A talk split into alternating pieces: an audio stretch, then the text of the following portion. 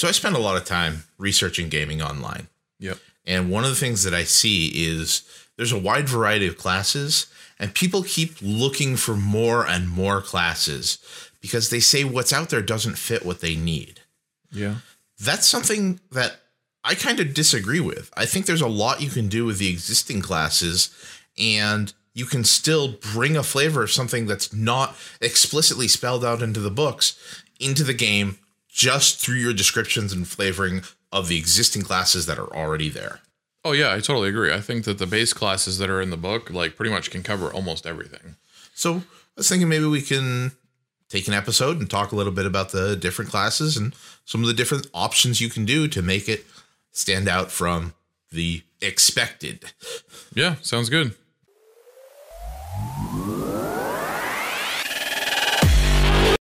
Hello and welcome to Game Master Studio, where we'll be talking tabletop role-playing games, tips and tricks to help bring your game at home up to the next level. Today's topic, we'll be talking about reimagining some of the character classes in new flavors to bring exciting options to your game. My name is Jerry, aka Frieden. I'm Jared, aka D M F. And we're talking today reimagining character classes. Now, the base fifth edition D and D Player's Handbook comes with twelve classes, which we've kind of laid out so that we can kind of go through and just give a quick rundown on how to take something from the class that's not what you normally expect, but maybe a little variance to make it a little bit more colorful, a little bit more interesting. There's too much people getting locked into the mindset of this is the way that a class is done and this is all you can do. So we wanted to give some other options and see what maybe you guys think, and maybe hopefully give you some ideas and somebody will latch on something and say that's cool and give it a shot. Yeah, uh, there's definitely, I mean, in my personal opinion, there is so much that can be done with the base classes. There, again, I think it will cover pretty much anything that you want to do. And if one single class doesn't do it, then I think that, you know, throwing in the multi-class option, if your D M's okay with it, yeah, will get you to where you need to be. Absolutely. I mean, everyone wants to kind of play new classes and come up with new classes, and there's lots of cool ideas. And I understand that by making your own class, you can truly customize the mechanics of what you can do, but there's no reason that you can't just reflavor what's already there to accomplish thematically what you want to do. Right. Um, so top of the list, we have the barbarian, right? Um, tr- traditionally, when you have a barbarian, you generally get one of two images. You get the savage bruiser or the Viking berserker. Yeah. Um, which is really split in fifth edition as the Totemic Warrior and the Berserker class, subclass of Barbarian. Mm-hmm. Um, some of the other things that we were talking about that we came up with for different options for our, for our Barbarian, uh, one of the ones I like is to actually reflavor it as a samurai. Yeah. His rage becomes an intense focus in which he feels no pain, and his strikes cut with swift accuracy, and he can unleash upon his enemy a great Kai and use the reckless attack to gain advantage, but it puts his blade out of position to defend, so enemies get advantage on him as well. I think there's a lot of stuff that you could do there. If you're thinking big brute with a big axe who hits things hard, then the samurai wouldn't necessarily enter what you're thinking. Right. But I think F- As a flavor, it works with the existing mechanics to make something that feels different. Yeah, that was actually probably one of my favorites from the, the pre-show when we were going through ideas. Like, that was something that, like, to me, thematically didn't, like, even cross my mind. But as soon as you started explaining how you would reflavor the mechanics, like, it totally fit. It totally worked. Like, I'm thinking samurai would be as far as possible from a barbarian. Like, you know, you got rage versus zen, but like mechanically what rage does can totally be translated into like a zen trance, like you right. mentioned. So, and you know, even the requirements um, of rage mechanically, like you have to deal damage or take damage in order to keep it going, which is still, you know, the fact that he's, if he's dealing damage, then his focus is doing what it needs to and is into it. If he's taking damage, then he's using that pain to sharpen his focus.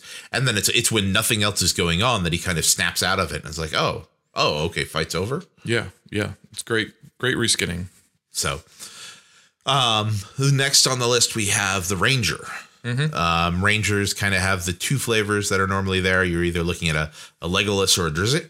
Yeah. You have your Uh, Legolas, machine gun, arrow, archer, or Drizzt, close quarters, twin weapons, right. you know, spinning attacker. Uh, we had a couple of different uh, reflavorings for that that we came up with. Yeah, uh, I liked your idea, which I'll let you go over. Uh, the other thing that I mentioned was kind of going for like more of like maybe like a Diablo three like Demon Hunter kind of thing, like twin, uh, you know, taking the dual wield concept of like you know of Drizzt. And, you know, but instead of dual wielding like swords or scimitars like he does, you know, you dual wielding your crossbows and just kind of going, going for like the Legolas rapid fire machine gun thing, but in a much closer range. I think crossbows were like something like a thirty foot range or something like that. They're a pretty close range. I mean, you're not in melee, but you're still you're you're up pretty close to the fight compared to like, you know, the, the typical Legolas type with the longbow. And you were also talking that they could work as like a gunslinger flavor. Right. Yes, absolutely. Like, and I know that there's uh, you know, like Matt Mercer has his gunslinger class out there. A lot of people have been playing with that and saying that that's really cool. I honestly haven't checked it out yet. But if you just reflavor the ranger as like a gunslinger, you know, whether they, you know, use like a rifle or dual wielding like revolvers or whatever you want to do there. I mean, that's between you and your D M. Uh, I know that there are stats for guns in like the D M G also. So like there's already stats for guns, um, you know, that's available. And just, you know, using your ranger as a gunslinger or, you know, some other sort of, you know, gun wielder.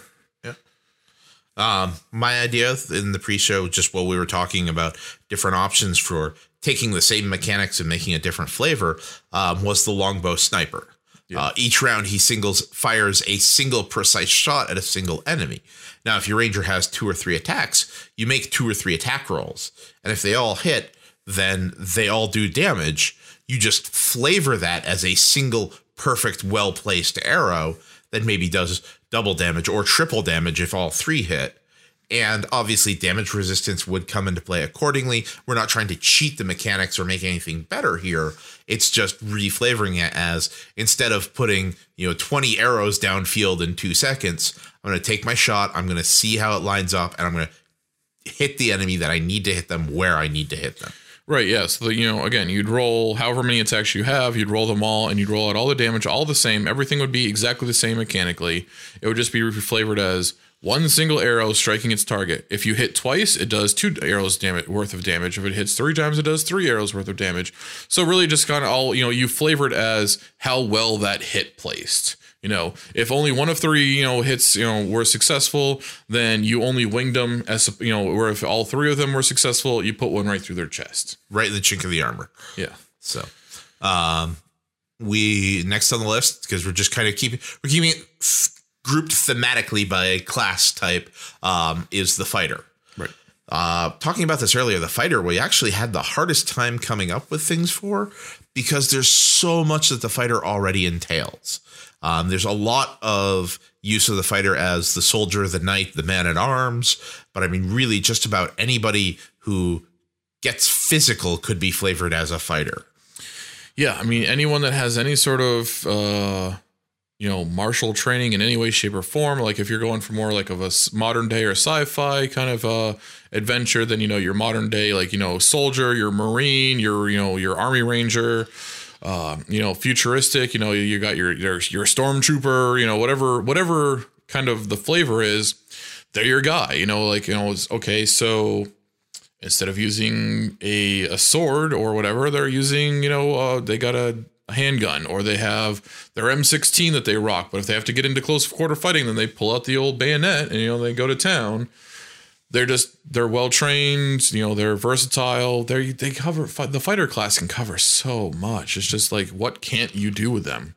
And I think the, the fighter also really comes into playing outside the box. There requires you to play with your combat abilities, as in your descriptions and flavor there. Right. Um, I had a Eldritch Knight that I played a little bit with, using the weapon summoning to have his weapon kind of teleporting in and out of combat. Mm-hmm. So mechanically, he swings and he hits.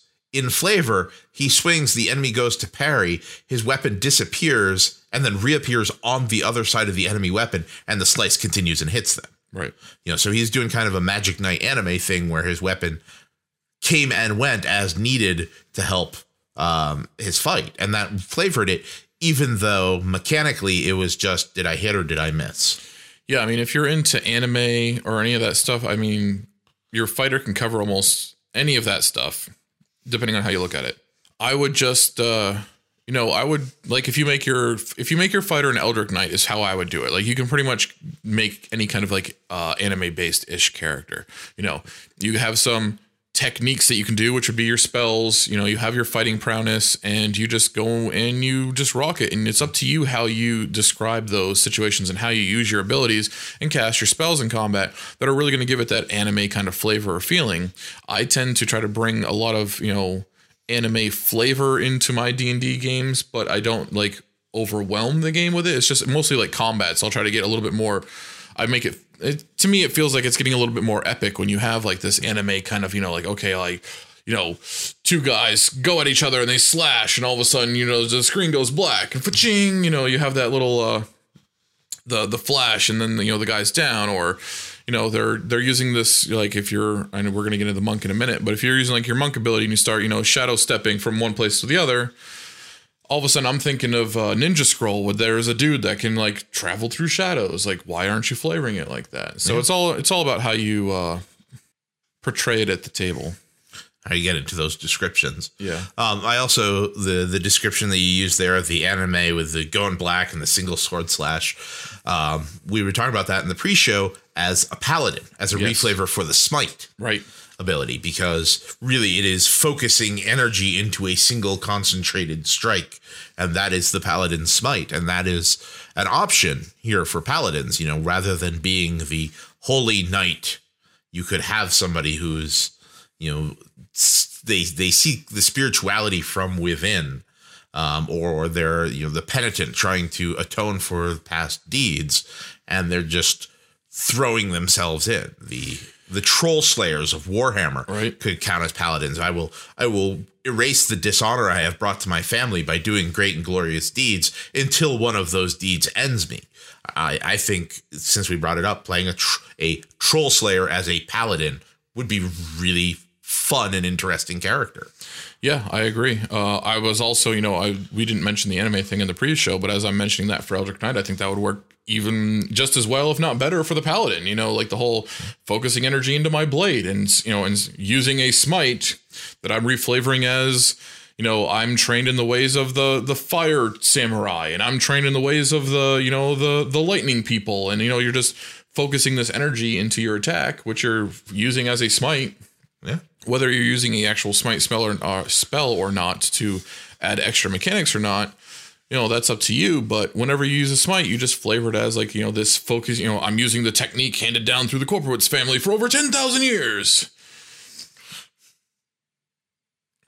All right. So, uh, and anime definitely brings us into the monk class. Yes, definitely. Um, it's, there's some very strong anime flavors that can be had there.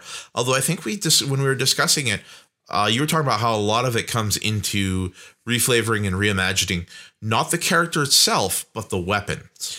Yes, I think uh, an important function for people playing the monk class is, one, to reflavor the weapons, and two, to reflavor or to think outside what you might find the standard for, like, your martial arts style or background slash culture. So, and it says right in the fifth edition, you know, right in the player's handbook, that using quote unquote like martial art weapons or whatever, you like, you're going to use the same stats as what's already in the book. You're just going to reflavor them. So it's there. It's already spelled out for you. It's just, you need to use it. So one of the things that they make an example of is, if you want to use nunchucks, a nunchuck, really, you're just, I'm like, yes, you're cranking up the velocity by spinning it on a chain, but really you're just clubbing somebody. You're hitting them with a blunt stick. So you're just using the club um, mechanic. I'm just going to roll this one d six for damage. It's bludgeoning damage. Thematically, I'm using nunchucks. I'm going to sit here and dual wield these clubs mechanically that are nunchucks. And uh, we're going to have some Michelangelo or Bruce Lee action going on. And we're just going to nunchuck around. Or you're reflavoring the short sword as a wakizashi. A dagger as a tanto. Your long sword as your katana. You uh, you can have, uh, instead of it being a sickle, it can be a... Kami? A kami. Thank you. I was just... Like, oh my God, my brain just went, uh, yeah. So instead of it being a quarter staff, it is a, just a bow staff. So, I mean, that's kind of a very subtle change, you know, just, yeah. you know, wording wise, but yeah, I mean, there's, you know, oh, another one was like, instead of you, I'm, I'm going to use a whip. No, well, I'm going to re uh, claw, blah, blah, blah, blah. I'm going to reflavor the whip as like a chain. Like I fight with chains, like more of like a Ghost Rider kind of thing, you know, or again, on the club concept or even the staff concept, depending on what you want to go with and what your D M says is cool. Three section staff. Yep. Again, you're still rolling the same things and they're doing the same, you know, bludgeoning damage, slashing damage, piercing damage, whatever, you know, like you mentioned, which for another one too, but, uh, uh, instead of darts, they're, th- they're throwing stars. Yep. Well, specifically, that was instead of darts, they are batarangs. Right. Which we as will... we started getting into the whole, we're gonna do monk Batman. Yes. Shadow steps, smoke bombs, increased speed. Where did he go? He's too fast. You know, he's got plenty of hand to hand combat, batarangs and such. Right. Yeah. Yeah. If you yeah if you go away the shadow, yeah, you're you can be Batman. There absolutely. Like, and and I was actually reminded of another superhero character that would fit this Talk of the Monk class, and that's from Sentinels of the Multiverse, Mister Fixer, who is a martial artist type who has sworn off using weapons, but he still has tools at his disposal. So he has, you know, he doesn't have a club, he has a pipe wrench. He, instead of a, a staff, he's using a jack handle. Mm-hmm. You know, so he's using just ordinary tools that are around in the same way that he would be using martial arts weapons. Right. So flavor wise, it's just the same as if somebody was using that type of weapon, but or mechanical it's wise, it's the same as if they're using that weapon, but flavor wise, it's these different tools and equipment yeah. being used. Yeah. And when it comes to the actual character itself, or, you know, again, like I think that, you know, you should be looking at different, uh, you know, martial arts kind of backgrounds. There's so many different type of martial arts in the world. You got Taekwondo, and there's a gazillion different forms of Kung Fu. There is a several dozen forms of Karate, whether you realize it or not. There is, you know, you got Ninjutsu, you got all kinds of different uh, variants, you know, uh, uh, Capoeira. Yep. Uh, there's a Vietnamese martial art that I can't think of the name of off the top of my head. Like there's, there's martial arts that you probably don't even know exist out there. So if you just say that my monk is a monk of this type of martial art, you've instantly reflavored how they're going to be doing their actions. I mean, you don't have to be a, you know, you don't have to have studied this martial art. Just look for some YouTube videos or something out there just to see how they like Taekwondo favors kicks and, you know, uh, uh, Kempo favors, you know, you know, using your hands and being very quick with your hands, but, you know, not using a lot of feet. And a lot of people uh, joke about it online, but I'd like to see somebody seriously do a Lucha Libre monk. Yeah. You know, do flying clotheslines and swinging neck breakers and hip tosses and suplex your enemies just to see how it works out. Yeah, I agree. Uh, there's a lot of, there's actually so much room for, for monk. I mean, anything that's using, and it doesn't have to just be hand to hand. You can be hand to hand. Again, there's lots of different martial arts styles that favor different weaponry. You know, you can say, I want to make an Elektra style character. And now all of a sudden, instead of using daggers, I'm using sai. You know, I want to be Donatello from the Ninja Turtles. Okay, sure. Here's your quarterstaff. I want to be Michelangelo. Here's your club slash nunchucks. I could also see a forgiving D M. I want to be Daredevil. So I have a club that can also transition into a staff so I can switch back and forth, maybe like work it out with the D M. So it takes like a bonus action to switch between. Well, I mean, technically in fifth edition rules during your move action, you can draw a weapon. So, I mean, as long again, it's up to D M's discretion. As part you of know, the move action, as part of the move action, just you're switching from one weapon type to the other. Like, mm-hmm. I mean, to me, that sounds pretty cool. You know what I mean? Like, I tend to reward, you know, like there should always be this underlining the like the cool rule or the awesome rule. Like, sounds awesome, doesn't break the game. Let's do it. All right. Next on the list, we have rogues. Yes, rogues. Um, rogues is another one I think is similar to fighter. They cover a lot. Where there's so much that they cover that's hard to come up with something outside the box. Yeah. You know, normally they are thought of as either this ultimate ninja assassin or, you know, the sneaky cat burglar type. Yes. And there's so much more that you can do with them. There is so much to do with them, like the fighter, that I almost don't even know where to begin. Uh, like you mentioned, I mean, some people already go to this because there is the subclass of assassin. But like if I had to make a ninja and I was not allowed to multi-class in this game, I would go rogue. I would ninety-nine percent because of the sneak attack. I would reflavor it as like a death touch. You know, me just walking up behind you and and yeah, maybe I have to use a dagger and I stab, stab, stab, stab, you know, for the mechanics or whatever, because you're not supposed to be able to use hand to hand and or like bare hands for a sneak attack anymore. Yeah. But I walk up behind you and I know exactly where to put this dagger, stab, stab, stab, stab, and and you're dead. I am the ninja. And that's without even getting into the subclass of the assassinate ability. Yeah.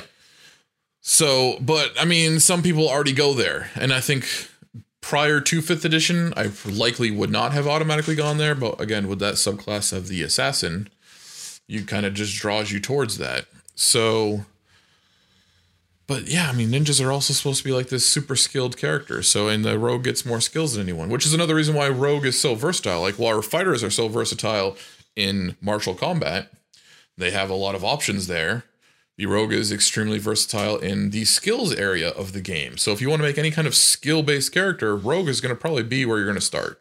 Yeah, and also, I'd also I'd like to see a like a thief pacifist rogue, almost the the the gentleman thief. Like, I don't I don't bring a gun because I don't need a gun, because if it even comes to violence, then everything has gone horribly wrong already. Yeah, and this is the character who gets who gets in, who takes his mark and leaves without ever being detected. Yeah, yeah, I like that. Yeah, I mean, there's definitely a lot of movie references you could go to for something like that, you know, for the gentleman thief, you know, like, you know, people used to have uh, honor in this game, you know what I mean? Like, you know, honor amongst thieves and all that stuff. Uh, yeah, I dig that. Uh, another thing I was thinking, which I mentioned, like, in the pre-show, like, if you're doing more of, like, a modern day or even, like, a, you know, uh, uh, a slightly futuristic kind of game, you like kind of like Shadowrun, but your D M yep. doesn't run Shadowrun. You're doing fifth edition or whatever. Like, I think like half the characters in Shadowrun could be reskinned into rogue, or reskinned at, you know, be, use a rogue as your base and reskin to like a Shadowrun kind of like your hackers. Yeah. You know, they got most of your skills, you know, um, and you can, like, if, if you look at like today as like not necessarily what you might consider a class, but more of like an occupation, anything on the shady side can be rogue. Gun runners, uh, human traffickers, you know, you know, I mean, it, it's hey kids, do you ever want to role play that you were trading human lives? Well, but I'm just saying, you know, like that kind of like the whole shady side of, of things, you know, which is where my mind goes when I think Shadowrun. Like, the first thing I think is, you know, hacker. And then I start thinking mm-hmm. just the, the shady, gritty side. Actually, of life. It could be kind of interesting to have uh, to have a group of players trying to do a modern game as drug runners. And like the D M is playing the law enforcement, trying, and they have to figure out how to get over and around yeah. it. It'd be very yeah. exciting. I mean, a little, a little maybe like, is this the type of thing we should be glamorizing? But at the same time, oh yeah. But I mean, it's also, that's kind of like just taking the concept of playing an evil game, yeah, and just putting it in modern day, and which it would also be good practice if you have issues with your evil campaigns imploding. A little bit of a tangent, but like if you have issues with your evil game imploding, it if you will. put them into a modern situation where like you guys are a bunch of drug runners. You've been, you've known each other and have been working together for years, and you're now, you know, trying to keep your business running, but, and the D M is basically playing the cops and the, you know, the good guys.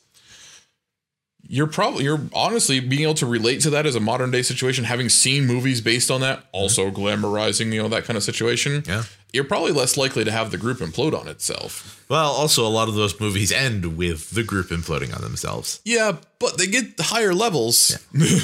um, another another fun reflavor for rogue that was it was kind of a, a bit of a mechanics, bit of a joke thing. Um, in fourth edition, one of my players played a Minotaur rogue. Okay. Um, and he played him as he was the muscle of the cartel, and it was things like his pickpocket involved clubbing somebody over the head into unconsciousness and then pulling stuff out of their pocket. Um, if he had, when he had to pick a lock, he he just broke the doorknob off and opened the door. Um, and at one point, he was actually trying to sneak and move silently, and somebody who knew who he was saw him and pretended he didn't see him, because if he had spotted him, then the Minotaur would have clubbed him into unconsciousness, and he wanted to avoid that. Yeah, that's good. I like that. So it was it, it was a very tongue-in-cheek, and the character only was there for a couple of sessions, but it was hilarious while he was just kind of like, you know, seven and a half foot tall, three hundred fifty pounds, sneak, sneak, sneak. Yeah. Well, what's kind of funny is like the first thing that I'm just going through my head is like how people would react to having something like that. Like, oh, well, he's not strong enough to just break the doorknob to then be able to, like, but mechanically, like what really changed? If he was successful at the lock pick, right, the door would have opened. And it, who cares if he really is strong enough to break the doorknob? And it's actually a case where it puts the player at a disadvantage. Because if you pick the lock, you're essentially unlocking it and opening it. Yeah. You break off the doorknob to open it, and now somebody comes through, and they're not going to be, hey, I thought that door was locked. They're instead going to be, uh, this was broken into. Right. Yes. And instantly going to know that something's wrong. Yeah. Yeah. It will instantly alert someone like, hey, the doorknob is missing. Also, you can't lock the door behind you. Right. So they can just, anyone can just bump the door and open it and see whatever you may or may not be doing in there. Yeah. So yeah. Yeah. I definitely dig it. I totally dig it. Um, and then next on the list, we have the close cousin of the rogue, which is the bard. Again, I feel the bard is an underutilized class. There's a lot of different flavors. Um, even though the fifth edition player's handbook only has the two routes laid out, the School of Lore and the School of Valor, they're still so broad. There's so much you can do, and they're so different from each other. Unlike any other class, a bard of lore and a bard of valor are so different that they almost feel and play like different classes. Yeah. Even on their just standard mechanical. Yeah, I honestly, if I could have a D and D game, like an, I would play, I should, let me rephrase. If I could play in like thirteen different D and D games, I think like at least eight of those, I'd be a bard. Like that's just like, I used to always be, or I still am, a, like at heart, I'm a wizard guy. Like that's where I want to be. That's where like I can get that true arcane power, so many options, so much I can do. But I love the fifth edition bard. They're just so versatile and they can just finally do everything that they, I think they were meant to be able to do. And, you know, being a, a Final Fantasy, you know, eleven M M O player for a little while and kind of digging the Red Mage back in the day, like I kind of gravitate towards the bard. I remember when I first picked up the fifth edition, like player's handbook, and I was reading through it and I just, I saw the bards and I was like, wow, they've, they've given them a huge boost over previous edition. They almost start to feel overpowered. Um, and yeah, my first character in fifth edition was a bard of the College of Valor with the idea of like, it's a red mage. You know, I can fight with weapons. I have medium armor. I can cast spells to heal. I can cast spells to damage. You know, I can do everything. Yes. And it's not, I can do everything at a weak level where like I'm spread so thin that I can't do anything. You actually have moderate levels of competence across the board. Yeah, I mean, that was honestly, it was my first impression, too. When I saw the the bard, like, I thought Red Mage. I, an arcane caster with Cure Wounds. Like, Red Mage. Right. You know, like, I can fight with a sword, I can cast arcane spells, and I can cure wounds. I am the Red Mage. I am, you know, I'm a little black mage, I'm a little white mage, I'm a little fighter. I'm, I got the whole, I got the whole kit and caboodle. I don't suck it, and, you know, I'm not third best at everything and good at nothing. I'm good at everything. You know, I'm not taking anyone's place, but I'm good at everything that I do. So yeah, I loved it. Um, Red Mage, first thing that comes to my mind. Um, what was the other one that we were saying? The, uh, the College of Lore. Yeah. College of Lore. The fact that every time I play a College of Lore bard, I can start stealing spells from other lists. And I know there's optimizers out there that will say there's only like X number of spells that you have to take and that's it. And it to be O P and blah, blah, blah. But every time I play a, a College of Lore bard, I have so many options in my flavoring, depending on how I've been playing that bard and what I want to accomplish as a character with that spell choice. When I steal spells from other people's lists, they can be different spells every single time. So it's like I'm not just bound to this one bard list of spells. I can steal some spells from wizard over here and some spells from cleric over there and some spells from druid over there to accomplish this, whatever I want to accomplish with this character. And just the spell selection alone is going to make this character different from every other College of Lore bard that I may or may not have played. Not to mention how I'm role playing them and, you know, and all the other options that I've chosen up to that point. Just with the spell selection, I can be completely different every single time. And there is one other key component to the bard, um, that if you want to try to avoid stereotypes, that you want to try to do something that's outside the box. Um, and that is the music. A lot of people think that bards are tied to music. The bard has to be a musician of some sort. It all works through music and performance. While it does work to a degree on performance, it doesn't have to be a musical performance. Um, I remember hearing the, the College of Lore bard who was a slam poet and insult comic, and that works. Um, my Red Mage bard that I first played in fifth edition was actually a storyteller. You know, he liked to tell tall tales and make jokes and all that. He didn't sing because he didn't need to. He still had the ability to to convey, you know, emotions and whatever through the stories instead. You don't need to be a musician to be a bard. Right. Yeah. Yeah. There's lots of different options. You know, you can be storyteller, like you said, you know, you can be a herald, you can be, It's just supposed to be like that. You have like this creative outlet that your magic flows through. So, I mean, there's so many dance. If that's what you want to do, I don't know if that'll help your case with the group. Well, that's better than adult dance. Yeah. That's yeah. Okay. That's a different di- That's, that's a bard as well. That would be not appropriate for every game, but it would be interesting to see that attempt to work into a game. Yes. That would be something. Well, there would definitely be a lot of like hypnosis and charm spells going yes, on, I think. Yes, definitely. Um, so moving along from bard, we have the cleric and the druid. Yeah. Which we kind of put together because I I might get some flack for this, but a druid is very much a cleric of nature with with different different abilities, different skills, different focuses, but it is still very much a spellcaster getting divine ability from a source. That source is just nature rather than a specific god. Yeah, I mean, I don't have any issues personally, you know, putting them into the same bracket, especially for this particular conversation, because I think right. they kind of have the same things going on thematically for like what we're talking about or mixing it up. So, I mean, they both are, for all intents and purposes, without getting into details, they're both basically divine casters. Yeah. They both can technically wear medium armor. Depending on what type of cleric you choose, you can wear heavy armor. And you're both able to use, and yes, druids can't wear metal, but whatever. And they, you know, they can both use, you know, a variety of weapons. Again, clerics have different options depending on what they they chose for a god, you know, what uh, what type of cleric they are. But they all have access to a variety of, you know, the clerics more so than druids have access to a variety of weapons. Druids have a, a smaller list, but they have some options, you know. Quarterstaff, scimitar, sickle, et cetera, you know, et cetera. So I think my biggest issue that I have with these is when I think cleric. I mean, so your typical cleric slash druid, you know, your typical cleric is going to be, you know, your holy crusader, rocking the the medium or heavy armor, rocking the mace or the warhammer, up in the thick of it, fighting alongside the fighter, shield.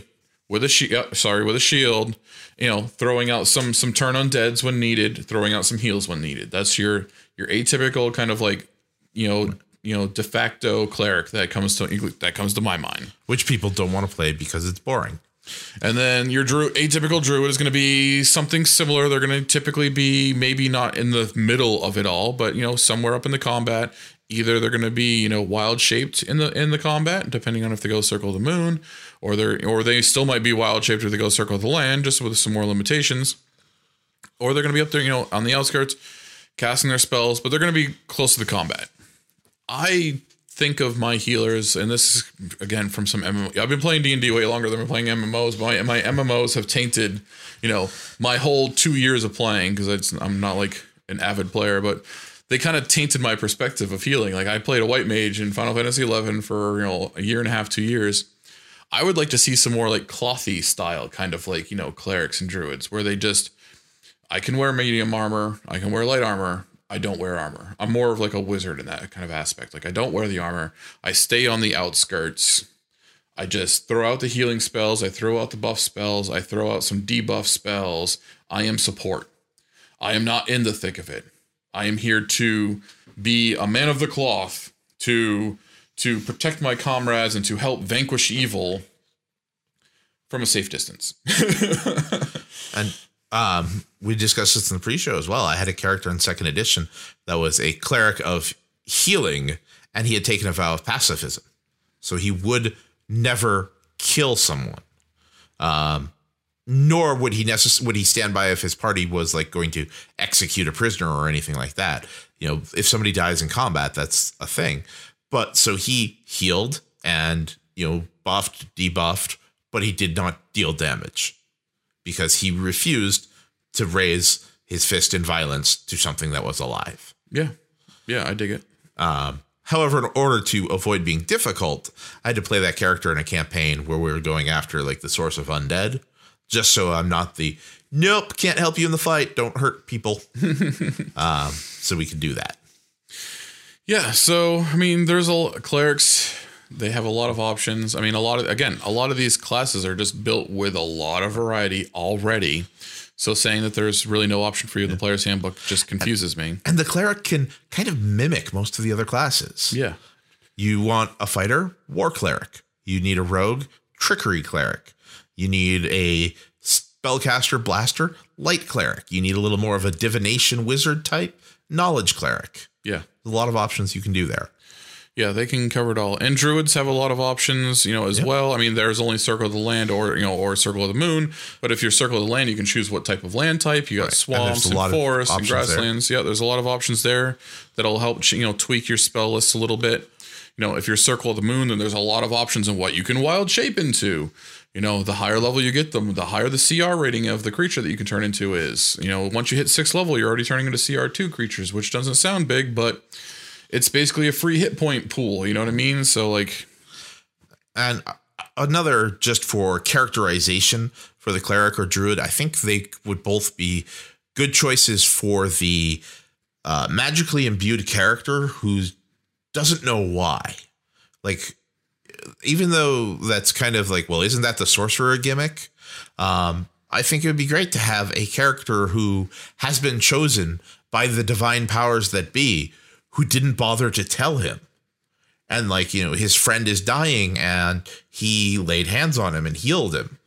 You know, he, all he did was cast cure wounds, but he didn't exactly know how he did that. And now he's trying to figure out what's going on and figure out what he can do and why he can do it. What's his purpose in the world? Yeah. You know, flavoring it as a cleric because he's getting these powers from, he doesn't know where. Yeah, I like the idea of doing that. You know, if it was going to be like, you know, you have divine powers, you know, cleric style, you know, from somewhere that you don't know about. You could be, I was born under this, you know, the cosmos were in alignment when I was born on this day, you know, like I was born under this special star kind of thing. If it was going to be druid, then it was like, I was born at midnight on the summer solstice on the year of whatever that happens to be extra holy for druids in my world, or, or something along those lines. Or, you know, maybe... something like bit my mother while I was, you know, still in the womb. Like maybe a, for whatever reason, no one knows why, a cobra bit my mother while I was still in the womb, and or some, maybe even like a magical beast of some sort. You I'm know, a snake walker. Yeah. So yeah, kind of like the Blade thing, you know, like you're getting infected while you're still, you know, in utero kind of deal that you just, so you're just able to draw upon these druidic powers and you don't even know why. All of a sudden, like, you know, you're you're wild shaping, but, you know, kind of pull like a little bit of a lycanthropy thing out. Like, you know, on the first full moon after you hit puberty, you wild shape by accident. You know, you can start kind of playing that up with your your uh, your background there and your your history of your character. You you actually gave me an idea of of it's from another piece of fiction, but to steal, there is uh, a a character who's was related to uh, these cultists that were performing magical rites intended to give them power. And what was happening was, well, the kid was sleeping upstairs. The parents were doing the rites in the basement, and the energy they didn't realize was coming down from above. So since they were doing all these rites, they thought they weren't working, but all of the magical power was being imbued into the child. Ah. So as the child grew up, all of a sudden he's starting to get these abilities that he doesn't know where they're coming from either. And, you know, it's just that backstory that he doesn't find out for a while as to what was actually happening. And yeah, and that's, sounds like a good uh, cleric reflavoring for me. Yeah, absolutely. Um, sorcerer and wizard is the next one on the list. Uh, the sorcerer was actually what kind of sparked this decision or this topic.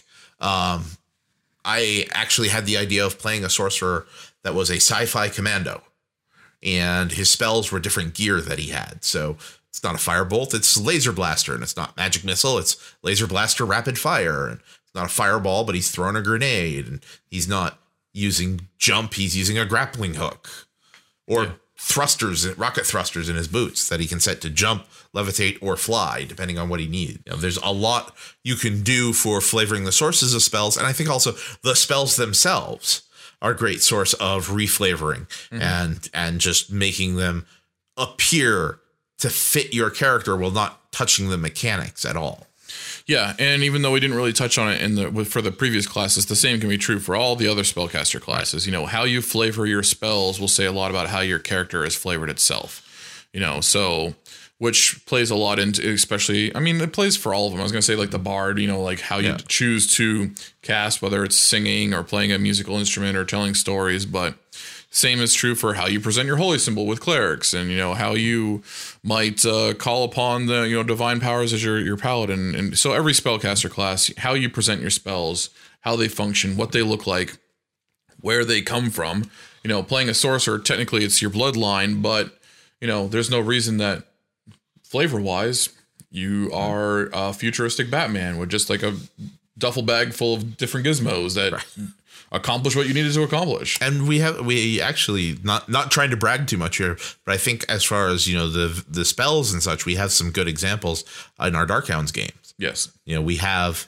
We have a party where everybody can cast magic, and the magic that happens, there's often there's a lot of flavor that goes along with it, and, you know, very individualized, so that you you you have these spells that are that are being thrown off, and they have the flavor. It feels like, you know, when Tristan casts a spell, there's always there's a lot of lightning or thunder or, you know, electricity and energy. And you know that that's something that Tristan is is doing because right. as the Tempest cleric, he's got he's riding the lightning.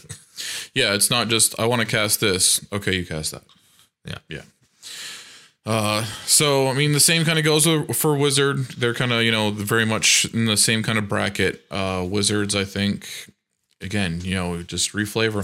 I think with the Sorcerer and the Wizard are probably more so than any other class because they are just like one hundred percent spell dependent.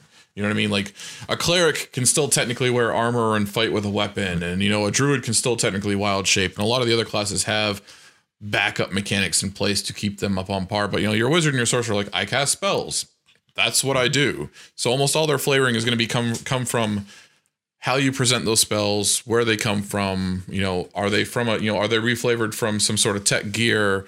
You know, are they, are you shooting laser beams from your eyes? And we also talked about this in the in the pre-show. You know, there are different options too. You could be a runic caster, and you have these runes that you're using, or you're doing inscriptionist and doing like writing seals and and attaching them to enemies, or doing uh, directly to the enemy, like uh, like drawing a rune on them, and then that causes an effect to happen.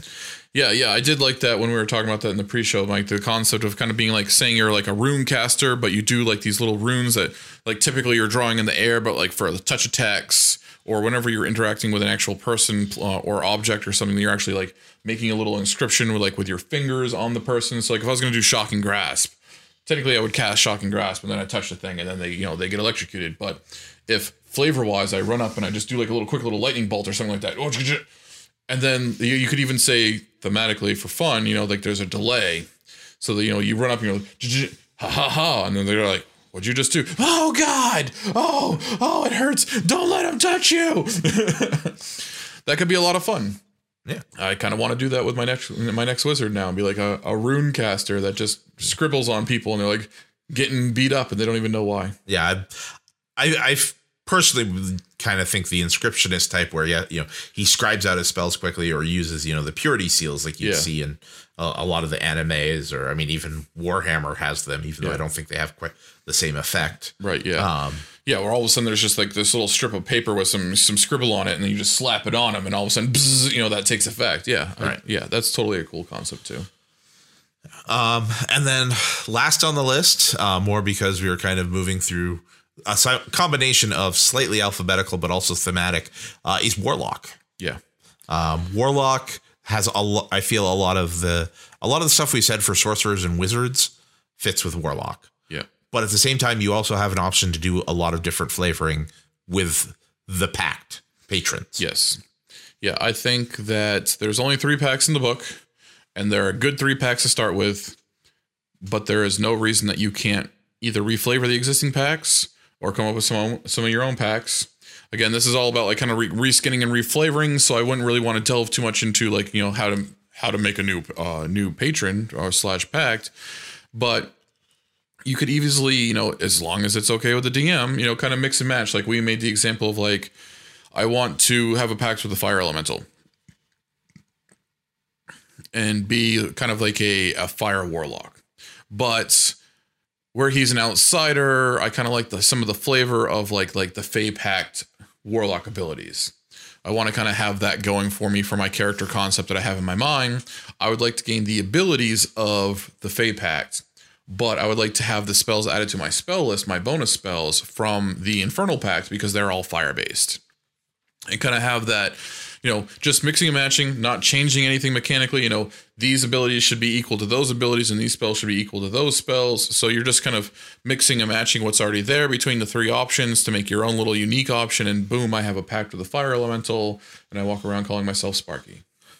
And as a D M, you should look at those and decide whether or not they're they're equal. You know, you could say that, well, well, well you only want this ability added in because this, you know, your level three ability here is a lot more powerful than level three ability over here, um, which you may have players that are going to try to pull the fast one.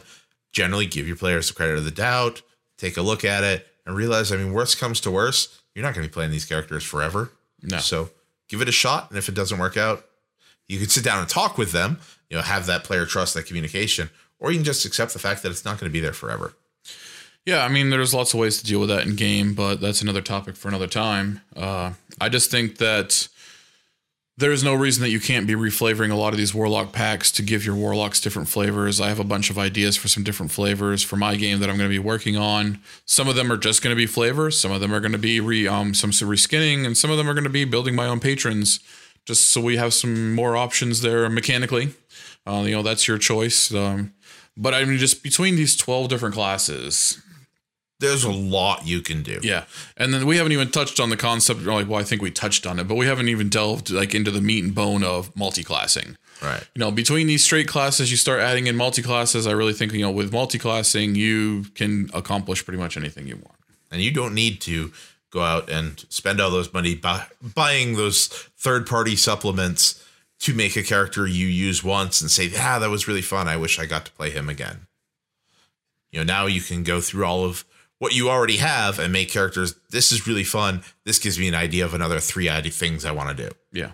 So, because we all, we all never, ever get enough games. No, no, we'll never get ideas. Yeah, we'll never get to do all of our ideas ever. So thank you for joining us for our show today. As always, if you have any comments on today's topics or any stories you'd like to share about how you used it in your game, feel free to get in touch with us. Also, if there's anything you'd like to hear us discuss, let us know. Uh, you can support us on Patreon, patreon.com slash Game Master Studio. Subscribe for exclusive access to early content and also a few other special surprises and tricks we've been putting up there. You can get in touch with us on Twitter. We are G M S Studios, uh, available on Facebook for you to like, comment, and subscribe. And we have new episodes coming out every week with more information on running your game. We're posting them on Podbean at game master studio dot podbean dot com, through iTunes, and available now on YouTube as well. Speaking of YouTube, check out our Dark Hounds three sixty V R campaign. Watch us play through, use the tips that you see here, and occasionally miss an opportunity. Thank you for joining us. Thank you for your support. And we'll see you the next time that we get back into the studio.